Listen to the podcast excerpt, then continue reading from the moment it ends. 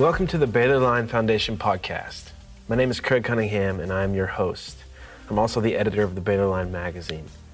Today we have a conversation with John McClain. John McClain is a legend in the sports writing world. He's been covering the NFL with the Houston Chronicle for the last 40 years. He's a frequent guest on radio shows around the nation. He has a plaque at the Pro Football Hall of Fame, and he is a brand new inductee into the Texas Sports Hall of Fame.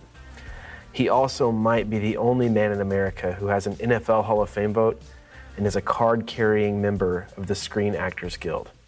That's right, he has also been in eight pretty well known movies. He's a fascinating guy, as you'll discover. In this conversation, we talk about John's history with Baylor, Matt Rhule, and how he got into acting. Let's jump in. All right, John, thanks for sitting with us. My pleasure. Anything for good old BU. Speaking of good old BU, when did you first uh, become interested in Baylor? Craig, I grew up in Waco, and um, I, I was I fell in love with baseball when I was about six years old, and I never had any interest in school. But in my library at Crestview Elementary, they had some sports books written in big type, easy. And I read I read when I was in fourth, fifth grade bios on Babe Ruth, Ty Cobb, and a lot of the great baseball players. And um, I don't know if I, how much I remembered, but I just was fascinated. And then my dad was a diehard football fan. And he liked baseball fine, but he was at that time in the late 50s. You know, there were no Cowboys, there were no Oilers.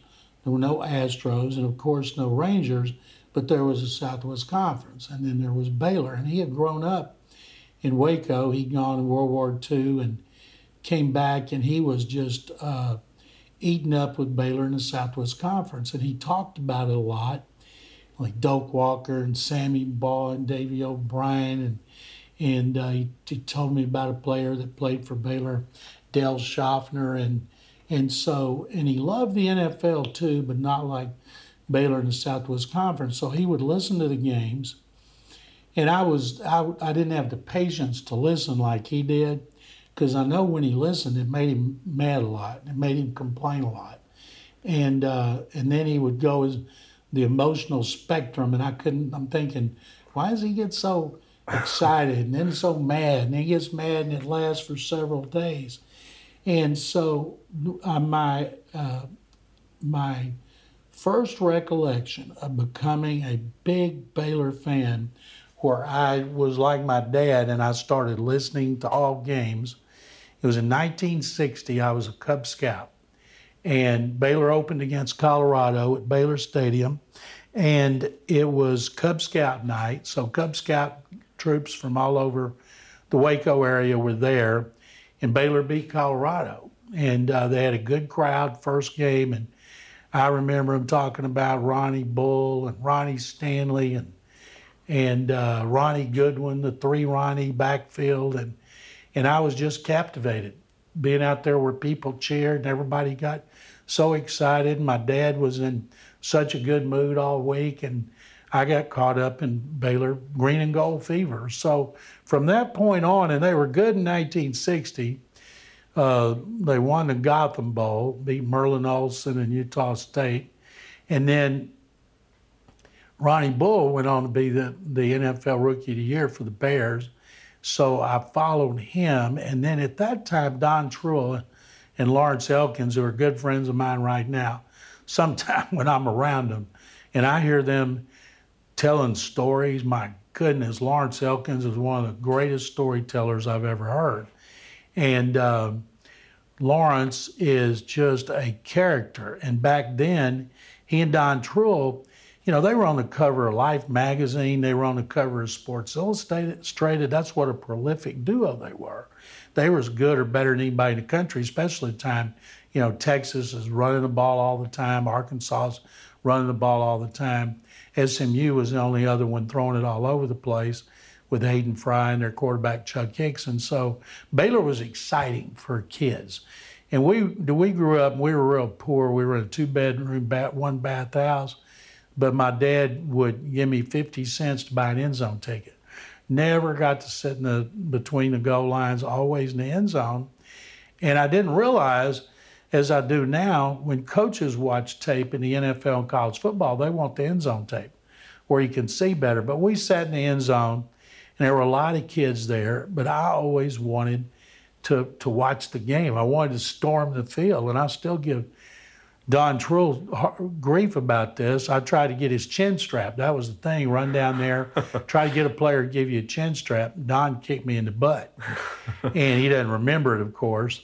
And uh, but I love those guys, and I just fell in love with Baylor football. And then I got to a point where uh, we used to sneak into the heart of Texas Coliseum to Baylor basketball games, and we would we would hide behind cars and we would, as a Baylor player went in the back door, we would run in and grab the door before it closed. And as the player would go up the steps, we would go up the steps about halfway, and then we would climb over a railing, and we could have broken our necks and climb out on this thin wall that led down into the concourse, and we would hang on the edge and drop down. and then one time a security guard caught us, and Carroll Dawson still tells the story. And he was about to throw us out, had us buy our shirts, and was taking us back down. And Carroll walks in and he said, What's going on? Security guard said, I caught these kids sneaking in here. And Carroll goes, I'll handle this. And he said, What are y'all doing? We said, We, uh, you know, Carroll, as big as he was, six, seven. And we were just, I'm guessing at the time, we were about 12, maybe 13. And and he towered over us and he's like, "What are you What are you doing?" And we said, "Well, we want to see Baylor." But why are you doing this? Because we don't have any money. And he says, "Is that right? You want to risk?" It? We showed him what we did. He said, "You want to risk breaking your neck to watch us play?" And said, "Yes, sir." He said, "Well, come on up here, follow me." And he takes us in the dressing room, introduces us to the players. Bill Menefee let us sit there while they were doing their pregame thing. And then when they went down to run on the court, he let us not go on the court, but took us down there where we could walk. Walk. We always we would sit wherever we could, mainly way up at the top where there was just cement. People didn't get seats, and uh, so I became a even bigger Baylor basketball fan, but also a Carroll Dawson fan to this day. Then Carroll, of course, came here and was working in in uh, tennis shoe business. And uh, when the Rockets hired him as an assistant coach, and um, and the rest is history. He won two two rings, and he won four as the general manager of the Houston Comets of the WNBA, and he's so respected in Houston. And so those are things I did, and then uh, and and so the first time, I, and my dad Every year Baylor would pro- play Rice or TCU around my birthday, which is November 28th. And so he would let me get a few friends and buy end zone tickets. And uh, we'd have a little party with cake and ice cream at our house. Then we'd go to the game, sit in the end zone. My friends weren't, you know, they wanted to run around and stuff, and I wanted to watch Baylor play. And in 1963, when they lost the game to Texas, which Duke Carlisle stepped in front of Elkins and intercepted Trull, I started crying. My dad and I were listening on the radio, and I was crying. And he told me, he said, after it's over, he said, John Craig, if you're going to be a fan of the Bears, you better get used to times like this because they just can't beat the Bevos. and and they didn't until I was there working for the Waco Tribune Herald the Miracle on the Brazos. So I would listen to them, every year my friends from Texas would – you know, they were the, the tea sippers, the elitist tea sippers. My parents, my mom told me that they used to call them tea sippers and bevos and all that. And uh, and I asked her one time, I said, why do you call Texas the tea sippers? She said, because they're the elitists like the British and they sip their tea like this and they put their little pinky out. and uh, so I've always called them tea sippers, tea sips. And uh, and just always have. I do weekly radio with Chip Brown in Austin and have for years. Yep. Chip's great, letting me pump up Baylor, and he gives Baylor props when I'm on there, like when they win a national championship in basketball. He's very fair when I'm on there. And uh, when Baylor beats Texas, of course, I let him know Bears beat T-Sips. One time, Craig, when I was it was 61. I was 10 years old, and Texas played Ole Miss in a Cotton Bowl, and it was Texas was going to win a national championship. And my I had grandparents, maternal grandparents lived in Biloxi, and we had driven over there one time to see them in the summer. And my grandfather liked Ole Miss, and I loved their colors, blue and red. I thought they were great.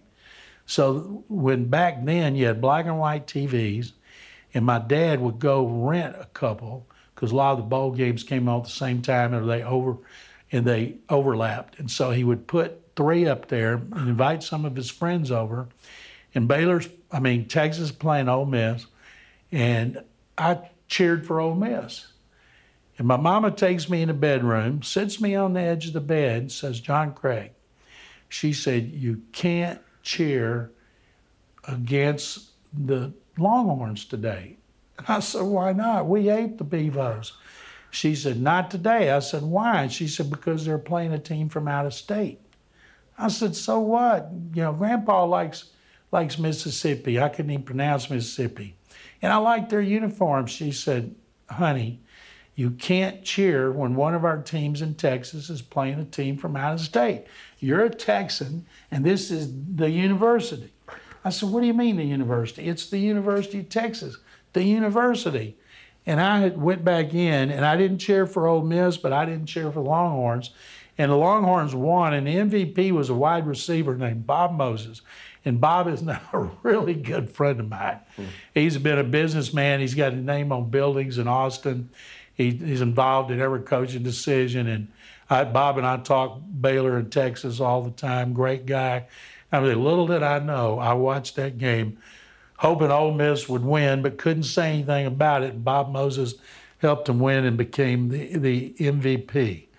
And uh, I've been so blessed, like to mention Don Trull and Lawrence Elkins. And one time I was in church at, um, gosh, I can't remember the church I went to. And they told us, and I used to slip, and I became a diehard Cowboys fan, and I would sit in the back row, and as soon as they called people up to come be saved, I would take off out the back door, run like a maniac to my grandmother's house because I couldn't get to my parents' house, and I'd go run in the front door, sweating like crazy, right as Tommy Lloyd was finishing the national anthem. So I'd make the kickoff. And one time, this was in 72, they told us at the church we're going to have B.J. Thomas, the nationally, internationally renowned singer, uh, who is going to be here uh, speaking Sunday night. And uh, everybody would want to see him because he is from Mexia and had great string of hits. And we're also going to have new Baylor coach Grant Teaff. And I'm like, okay, Grant Teaff was like the 10th choice. Who cares? Baylor's awful, worst program. At the time, people were saying Baylor should shut down their program. Bill Bill's one of the worst hirings in the history of sports at any level. We used to go to the games and we'd pick a section. You know, let's go sit on the 30 and the 40 and have this whole section. And uh, so I went back to see B.J. Thomas, and he was really good. He'd overcome drugs and alcohol. There's a huge crowd. And then they were going to bring up Grant Teaff, and the place almost empty. So I decided to stay and hear what he said since I still was a big Baylor fan. I'd given up hope because they couldn't get the coaches they wanted. Houston Post had a big headline Bears hired Johnny Majors, the great coach player from Tennessee. He wasn't hired. And show you how bad Baylor was, Rudy Feldman from New Mexico, New Mexico, they couldn't even get him. They announced he had taken a job, and he had. And then he backed out and stayed at New Mexico instead of coming to Baylor. So then they take this guy, nobody ever heard of, heard of Teaff. So I went and asked my mom and dad, y'all want to come up and hear this new coach Teaff? They said, no, that guy, he, nobody wanted him. He's not going to do anything. So I sat there and I listened to Grant and I was mesmerized. His speech, and I was just blown away. And um, his uh, Donnell and his daughters were there, Tammy and Tracy, I think, and, and they might add a couple other close family members or next door neighbors, and I'm guessing there was about 20 or 30 of us. And I was so impressed. I said, "Oh my goodness, too bad this guy can't coach." Because if he could coach, why would he have been the 10th choice?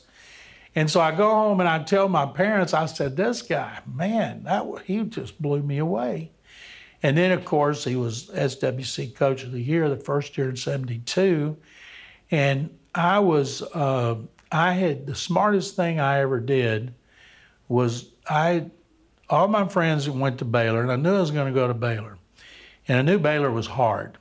And at that time, I wanted to have some kind of career in sports.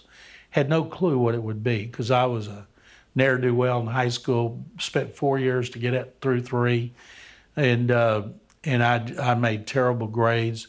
Used to get sent to the principal's office so much. Jack Price told me one time, "You get sent here so much, I'm gonna have to change the name on the door to Jack Price and John McClain." And I said, "No, I think you should change it to John McClain and Jack Price." He takes his big old board out and says, Bend over my desk, whack. they used to could do that to us, and I got a lot, I still got marks of Jack Price's on, on my butt.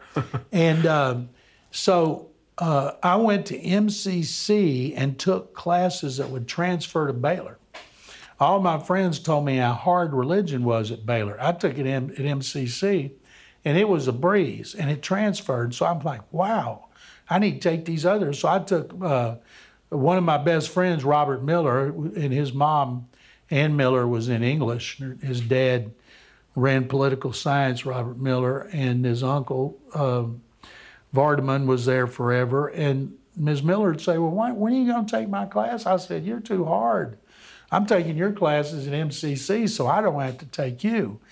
And so things transferred. But my first year at MCC, I sat next to a guy named Kurt Wallace in the mass communications class. And I took it because people said it's got a lot of students and it's easy. And all I wanted was easy. So this guy's next to me and we start talking football. And we started talking about Baylor and the Cowboys. And, uh, and so he turns out he was a photographer at Tribune Herald. I said, if you're a photographer at Tribune Herald, what are you doing at MCC? He said, well, they told me I got to get a degree they're going to rules coming with the family that owns them, and they want everybody to have a degree. So we talk, and he says to me one day, and this changed my life, Craig. He said, "You know, you know a lot about football." I said, "I know more football than anybody in Waco." And he said, "Well, he said we have an opening at Tribune Herald for Friday Night Football." And I told uh, the boss, Hollis Biddle, that I may have a guy who would want to do it. I said, What's Friday Night Football? He said, Well, you come in on Friday night, they bring in a crew, and you sit at the news desk. And when high school games in Central Texas are over, a correspondent will call and he'll give you scoring summary and stats. You fill out a form, then you give it to the writers to write. And I said, How much you get paid? He said, $25. I said, For how long? He said, From you need to be there from 8 to midnight. And I said, why do I need to be there at eight? The games are not over at eight. He said, well, you just do, you just do. So I said, can I bring my girlfriend? He said, she know anything about football? I said, she wouldn't be my girlfriend if she didn't. He said, okay. So I went down there and started working Friday night football. And then I noticed when it was up, everybody else got up and left, but my girlfriend and I stuck around because the sports writers were back. I could see them through the glass office. And I read the Tribune Herald and I read the the morning Waco News Tribune between my grandparents and my dad. And my dad always handed me the sports section and said, You want to know what's going on at Baylor in the Southwest Conference, you read Dave Campbell. And I did religiously, but I also read Tony Peterson's columns in the afternoon paper. And so I said, You know what? I want to get to know these guys. And so I told her, We're going to stick around. And we did. And I did get to know them. And then once football was over, they said, well, we need somebody to take track agate. Nobody liked taking track and filling out forms. I said, I'll do it. And then uh, when I transferred to Baylor, and I also started taking journalism at MCC, I didn't even know how to type. And so I had to take typing. And uh, so um, I transferred over, and then I'll never forget the day Hollis Biddle, who was Dave Campbell's right hand man, came in one day and said, uh, we got a guy, Dick Davis, who's leaving, and uh, we may offer you the job. If we do, can you handle it being a full time student? Well, so was Tony Peterson and Lester Zed. You know, you learn to take classes and work, somehow make it all work. And uh, Dave Campbell didn't have a lot to do with sports. Dave was all caught up on Texas football. One time when I was at MCC, I was working a job at Goldstein Migel selling men's clothes. One night, this woman comes in. I went up because we worked on, we had a base salary and got commission. And she was looking at shirts, and I was helping her, just standing there. And she asked me a lot of questions. Well, what's your name? What do you do? I'm student MCC. What do you want to do with your life? I said, I don't really know. Maybe something in sports. She said, You like sports? I said, Yes, ma'am. What's your favorite? Football. Oh, you love football? I said, Yes, ma'am. I know more football than anybody in Waco. She said, Is that right? She said, finally, it's closing time. She said, I'm gonna you're gonna be here tomorrow? I said, Yes, ma'am, it's Thursday, stayed open till nine. She said, I'm gonna bring my husband to look at a couple of these shirts. I said, Okay, next night, here they come. And she's dragging him behind her, and he looks like he'd rather be at a proctologist than being in there looking at shirts. So I go over there and she pulls some out and he's bored and he says, she says, honey, this is that nice young man. What'd you say your name was? I said, John McClain. She said, this is a nice young man who told me he knows more about football than anybody in Waco. And her husband goes, well, that's real nice, Reba. Which shirt you want me to get? She said, honey, it's my husband, Dave Campbell. And I said, and my lips were moving and nothing was coming out. and I'm talking to Dave Campbell, saying I know more about football than anybody in Waco. and I've told this story a million times. Of course, Dave doesn't remember it, and Reba doesn't either. But Dave, it wasn't like he shook my hand, but all he wanted to do was get out of there. You know, he wasn't going to say anything, get in a contest, or draw me out. He just wanted to go. So he, she picked out a couple of shirts, and that was it. And I couldn't speak. Hey, if you're interested in news and updates about Baylor, I want to invite you to sign up for our Friday 5 email. Uh, it's a very short email that goes out every Friday morning with five of the top stories that happened at Baylor that week. You can sign up at BaylorLineFoundation.com backslash Friday dash five. Let's get back to our conversation. Because I'd met Dave Campbell, because his picture was never on a column. It was always just his name in the clouded crystal ball when he did his predictions on Southwest Conference on Friday. And little did I know that probably two years later I was going to be working for him. And uh, in 74, he always wrote the lead on Baylor games. And I'd read every word he'd ever written and on everything. And uh, at that point, I'd been hired and I was making 110 a week. And uh, I was junior we were working 60 hours a week at the Trib. We'd get off at like, get home at two in the morning, and I'd go in and I'd try to study, although I didn't care about anything but journalism. And then I'd fall asleep for a couple hours, get up and go to class. And I was a terrible student. I had some very gracious, generous professors who took it easy on me because they knew I was working full time. And uh, so in 74, Texas came, Earl Campbell's a freshman, and and uh, I was writing the Texas sidebar on their dressing room. Lester Zed, who's been at the Chronicle and was at the Post before that, he was another Baylor grad from Waco, one of my closest friends. He was doing the Baylor dressing room. And at halftime, Texas is killing Baylor. And I went to the back of press box, saw all these fans leaving. And I tell Dave Campbell, I said, You know the bad thing about being a sports writer? And he said, What? I said, You can't leave at halftime when you know your team's beat. He said, "Well, young man," he said, "He said uh, I've seen stranger things happen." And I looked behind Dave's back at Lester and rolled my eyes like, "Yeah, right." And then I sat down, and then of course Baylor came back, ignited by Earl Campbell roughing the punter penalty in which he was trying to block a punt. So Baylor wins, first time they've beaten Texas and won in in 20 something years. And gave me the inside track on First Southwest Conference title in 50 years. So I was trying to hide my, you know, not be a fan.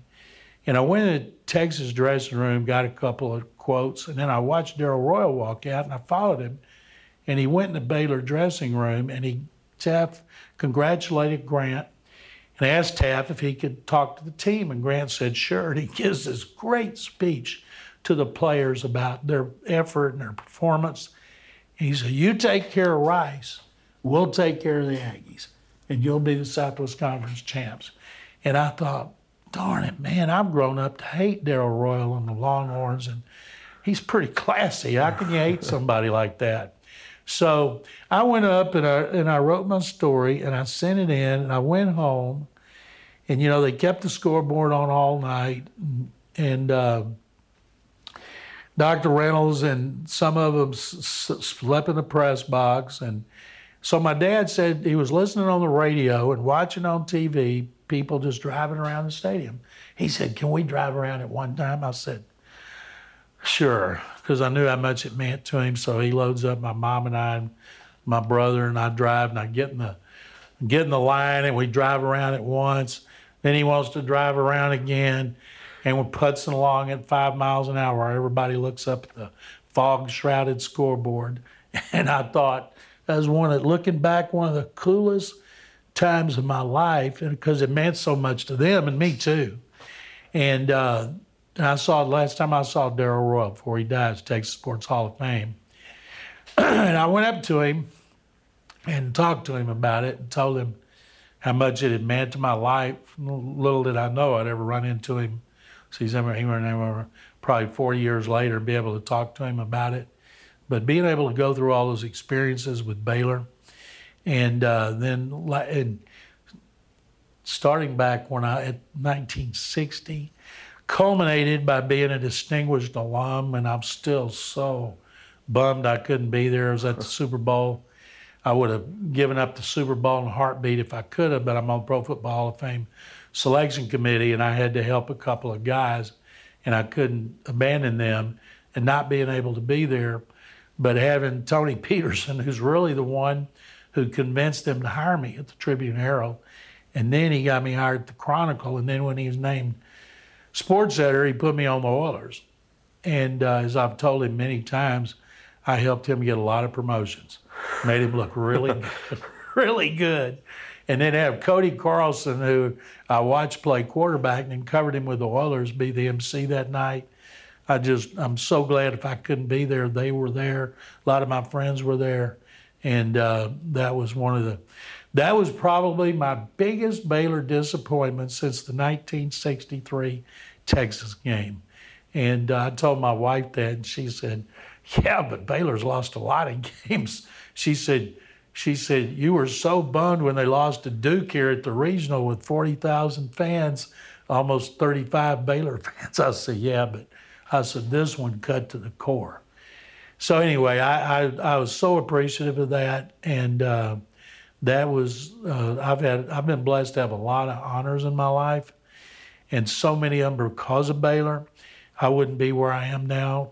In my first NFL training camp with the Oilers was 1977. I wouldn't be where I am right now without Baylor and everything Baylor meant to me, and I'm still a big fan. And uh, when they got good under Art Briles, I would tweet about Baylor and I'd get mad and I would tweet really negative stuff. And people told me the message boards were killing me, but I do that with the Texans too. And then I thought, you know what, I got to quit that. That's not fair. And so now I don't tweet about Baylor unless it's positive. And I'm always so proud when they win. Kim Mulkey and that team winning that championship, beating uh, beating Notre Dame the way they did was just an honor to be uh, be a part of Baylor. And every time I come back and I drive by the stadium, can't wait to see the new basketball arena. When I when I used to go to Rena Marrs McLean Gym and watch them play, then the Heart of Texas Coliseum, then the roof blew off in tornado, and they went back to Rena Marrs McLean, and then the Ferrell Center to me was like the Taj Mahal, and now I can't wait to see the new building. I used to spend so many days at watching Baylor Dutton Street Park. When I'm back in town, I still go around the campus. I still drive by what's left of Dutton Street Park, a piece of stands, and sometime if it's somebody that is not familiar with that, I'll drive them by like my dad used to drive me by old Municipal Stadium where he grew up watching Baylor before they moved into Baylor Stadium in 51. So I'm very nostalgic, especially about Baylor. And uh, so there's not a time when I'm back there, I'm not in, in, spending time. And I run into a lot of former Baylor players in NFL, and I tell them, number one, are you giving back to Baylor? Mm-hmm. Number two, when's the last time you went back?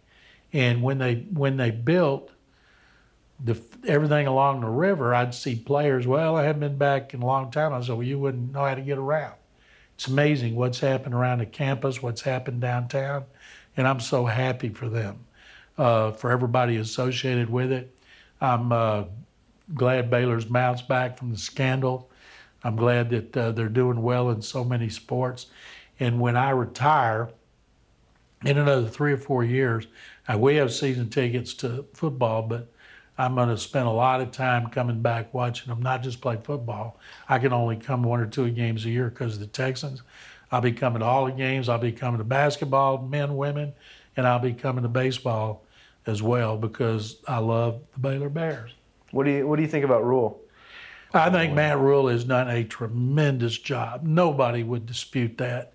Coming when he did, Mack Rhoades did a tremendous job hiring him coming when he did, going from one to seven victories, winning the bowl game in Houston. I was there cheering like crazy from a suite with a bunch of my Baylor friends. And the way he's recruited after not being able really to have a recruiting class and losing so many, I think he's done a fabulous job. And if Matt leaves, I hope Baylor people, they'll be disappointed. I don't want any people to be bitter because if he leaves, it's because you know, he wants new horizons, new challenges. And because the NFL likes Matt, he interviewed with the Colts, Chris Ballard, they liked him. He interviewed with the Jets, Mike Maccagnan, who I know who got fired by the Jets. Mike liked him a lot. And so I saw Matt at the combine, interviewed him at the combine. I just I don't know Matt, never asked him this question, but knowing he's interviewed for the Colts and the Jets and knowing what the NFL thinks, I believe he's gone to the NFL. Not a matter of uh, if, but when, and one to keep an eye on the Jacksonville Jaguars. Mm. Tom Coughlin employed him uh, for his one year with the Giants. Coughlin is in charge of the Jaguars. Coughlin has got Doug Marrone. Most of us believe that Marrone is on the hot seat. They go from the AFC Championship game, coming close to going to the Super Bowl and winning against the Patriots, to finishing in last place. And they spent a lot of money on quarterback Nick Foles. If they don't bounce back and at least make a serious playoff run, Marrone could be gone. And it wouldn't surprise me at all if Matt gets an interview and if he got hired. But uh, I'm really fired up about football. You know, it's hard enough to go from one to seven it's even harder to go from seven to nine or 10, but I think they're capable. And uh, I can't wait for football season. And I think Matt Rhule, uh, I think he'll go down in Baylor history as, as not just a, a great coach, but a special person to come there mm. from Temple because when he was hired, I read every media person I could from that part of the country and then national people, and there was a universal praise of Matt. He could have gotten another job, he could have gone somewhere else if he was that good and everybody liked him so much, but to come bail out Baylor at the worst time in Baylor football history, I think people should reserve a special place in their heart for Matt Rhule, uh, no matter what happens. What, what does he have that's so desirable by the NFL? First time I met Matt, Mack Rhoades set it up. Uh, it was before his first season. I was in town for a basketball game and I asked to meet him. We went to his office, me and Tony Peterson and two or three of my other friends. And we talked to him. And he, I told him later, I said, he, he comes across as younger with his energy. I said, I can See how young guys can relate to him. Because of his personality, his vibrancy, he just comes across as younger. Mm. He knows how to communicate. And if he impresses us that much in that short period of time, he's going to impress parents, kids, high school coaches. I thought the way they went about hiring those high school coaches from Texas. Uh, a friend of his, Sean Ryan, who was a longtime quarterback coach of the Texans, who left uh, this year to go to Detroit. I did a story with Sean talking about Matt. They were together with the Giants, and he said, "Let me tell you something. 15 minutes after you meet him, he's gonna, you're gonna be captivated by him." And an hour after he got Texas, gets to Texas, you're going to think he's a Texan. Hmm. He knows how to fit in. He's smart. He can blend in anywhere. And I thought you bring him and the staff up there from the Northeast, it's going to take them forever to get ingratiated into Texas and Waco and Baylor climate. But when he went out and hired those high school guys, it was brilliant. He runs a pro. He runs a tight end. He runs a fullback. Even though NFL doesn't play a fullback very much, but they all play tight ends like crazy. He just seems like his offense and defense are NFL types. That uh, he likes players who are big, like the NFL does. And he just seems to me, uh, with his enthusiasm and his personality, people may think, well, he's great for recruiting. He's great for motivating college kids, and he is. But you got to do that in the NFL. You got to recruit free agents. You got to sell yourself to players. And I'm guessing that it's a, it was a challenge to go to Temple. It was a challenge to come to Baylor. And at Matt's age, I'm guessing he's going to want another challenge. Mm-hmm. And that challenge, you know, he's been offered college jobs after what he's done at Baylor. And uh, and considering Chris Ballard and Mike Maccagnan, the general managers of the Indianapolis Colts and the New York Jets were so impressed, and they talk. Words got going to get around about Matt Rhule. and uh, Matt has been upfront about it as he has to be, of course. And I, I just think an NFL team is going to hire him. You're probably right. So I hope it's a couple years from now, not. Well, not I, I believe that when Mack Rhoades did a great job of getting Matt Rhule. If Matt goes to the NFL or another college program, I hope he stays there forever. But when he does, I have the utmost confidence Mack Rhoades will hire another great coach. Because look at where the program is now to where the program was with Matt. And Baylor pays a lot of money. People were stunned at how much Art Briles made. They, they, they step up to pay their coaches. And the money's not an issue. Back it used to be, assistant coaches didn't get paid. Now they do. So, uh, with all the facilities the way they are, uh, there's going to be a lot of coaches interested in Baylor's job whenever it comes open. Do you need to go? Uh, no, I'm good. Okay. If you got anything else. Yeah. Uh, right. Are you are you the only man in America with a, a SAG card and a pro football vote, a Hall of Fame vote? Let me think a minute. If there's anybody on our committee that has a a, a Screen Actors Guild card, uh, uh, there's some on that committee that have been in a couple of movies, but I doubt they got that SAG card because number one, to get it the first time costs a lot of money. From then to renew it, it doesn't. And I carry that thing in my wallet like a badge, even though I haven't been anything since Spring Breakers. I uh, and I take a lot of pride in that. I had I had uh, last summer I fell in our airport garage and blew out my left shoulder and left humerus bone, and had to be replaced and I had to wear this contraption. Couldn't sleep in a bed for three months. So I'm sitting in this contraption, can't go to training camp first two weeks. My phone rings and it's a 310 area code, LA. Usually I don't answer numbers that I don't know, but I'm sitting there with nothing to do. I answer. A guy asked me if it was me. I said yes.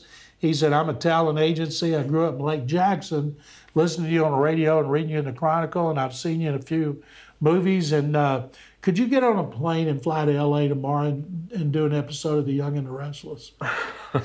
and I said, his name was Albert. And I said, Albert, if there's any soap opera that I did, that's the only one I know. I would be honored to do it and tell everybody I was in an episode of The Young and the Restless. But I am not in a situation to get out there. And I told him, and he said after football, he'd get back in touch with me. And uh, I thought that was so funny. I came so close to being in The Young and the Restless? I was uh, I had no idea you acted, and I watched. Well, Spring that's Break- putting it lightly. I watched Spring Breakers, and uh, you're the judge. And I stopped it, and I was like, "What on earth is John McClain doing in this movie?" That and was a lot of fun. And you've been in like eight movies. Eight or nine. I've lost track. They have an IMDb page, but I've never done anything on it, and it's not up to date. But Spring Breakers was the last thing I did, and it was a lot of fun. I spent nine hours shooting a brief scene in a Bradenton, Florida courtroom with Selena Gomez, uh, Ashley Benson, uh, uh, Vanessa Hudgens, and the director's wife. And I had a blast. Got treated like royalty. And the minimum you can make as a Screen Actors Guild member is 800 a day. And I'll never forget when I got to Tampa, they had a limo waiting on me and with my name on there. And they took me, and Baylor was playing Tennessee in basketball, the women. And I was in a hurry, and I was hoping, I hope they don't have anything for me to do. They take me to my hotel. I run to my room, I order a cheeseburger, fries, and a Diet Coke, and I get there just in time to watch Baylor beat Tennessee. And I got $800 for doing that. And then the next day we worked, and then the last day they take me to the airport at 9 a.m. and I make $800. And it's cash, and then they give you cash for per, your per diem on the, well, here's 180 because you got $60 a day for food. I said, well, I only ate one meal because we had food on the set. And they felt bad they could only pay the minimum. And I'm like, I'll come back here every day for $800 Hey, you got you got the card. it was worth it. I told my wife, I said, see, we paid this back in spades. All right, last question for you. If you had if you had a magic wand, how would you fix the Rockets? If I had a magic wand and I could wave it over the Rockets, I would wave it over James Harden to where he played in the playoffs like he does in regular season. And he may have three great quarters, but then have fouls and fouls and turnovers in the fourth quarter.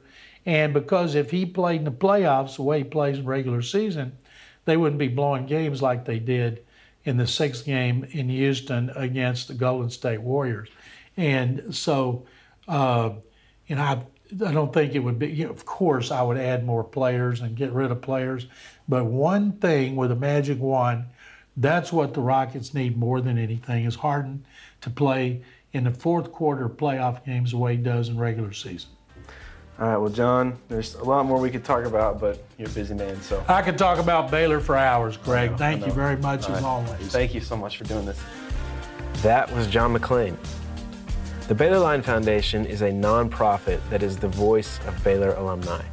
To learn more about what we do, visit us online at www.baylorlinefoundation.com. We'll see you next time.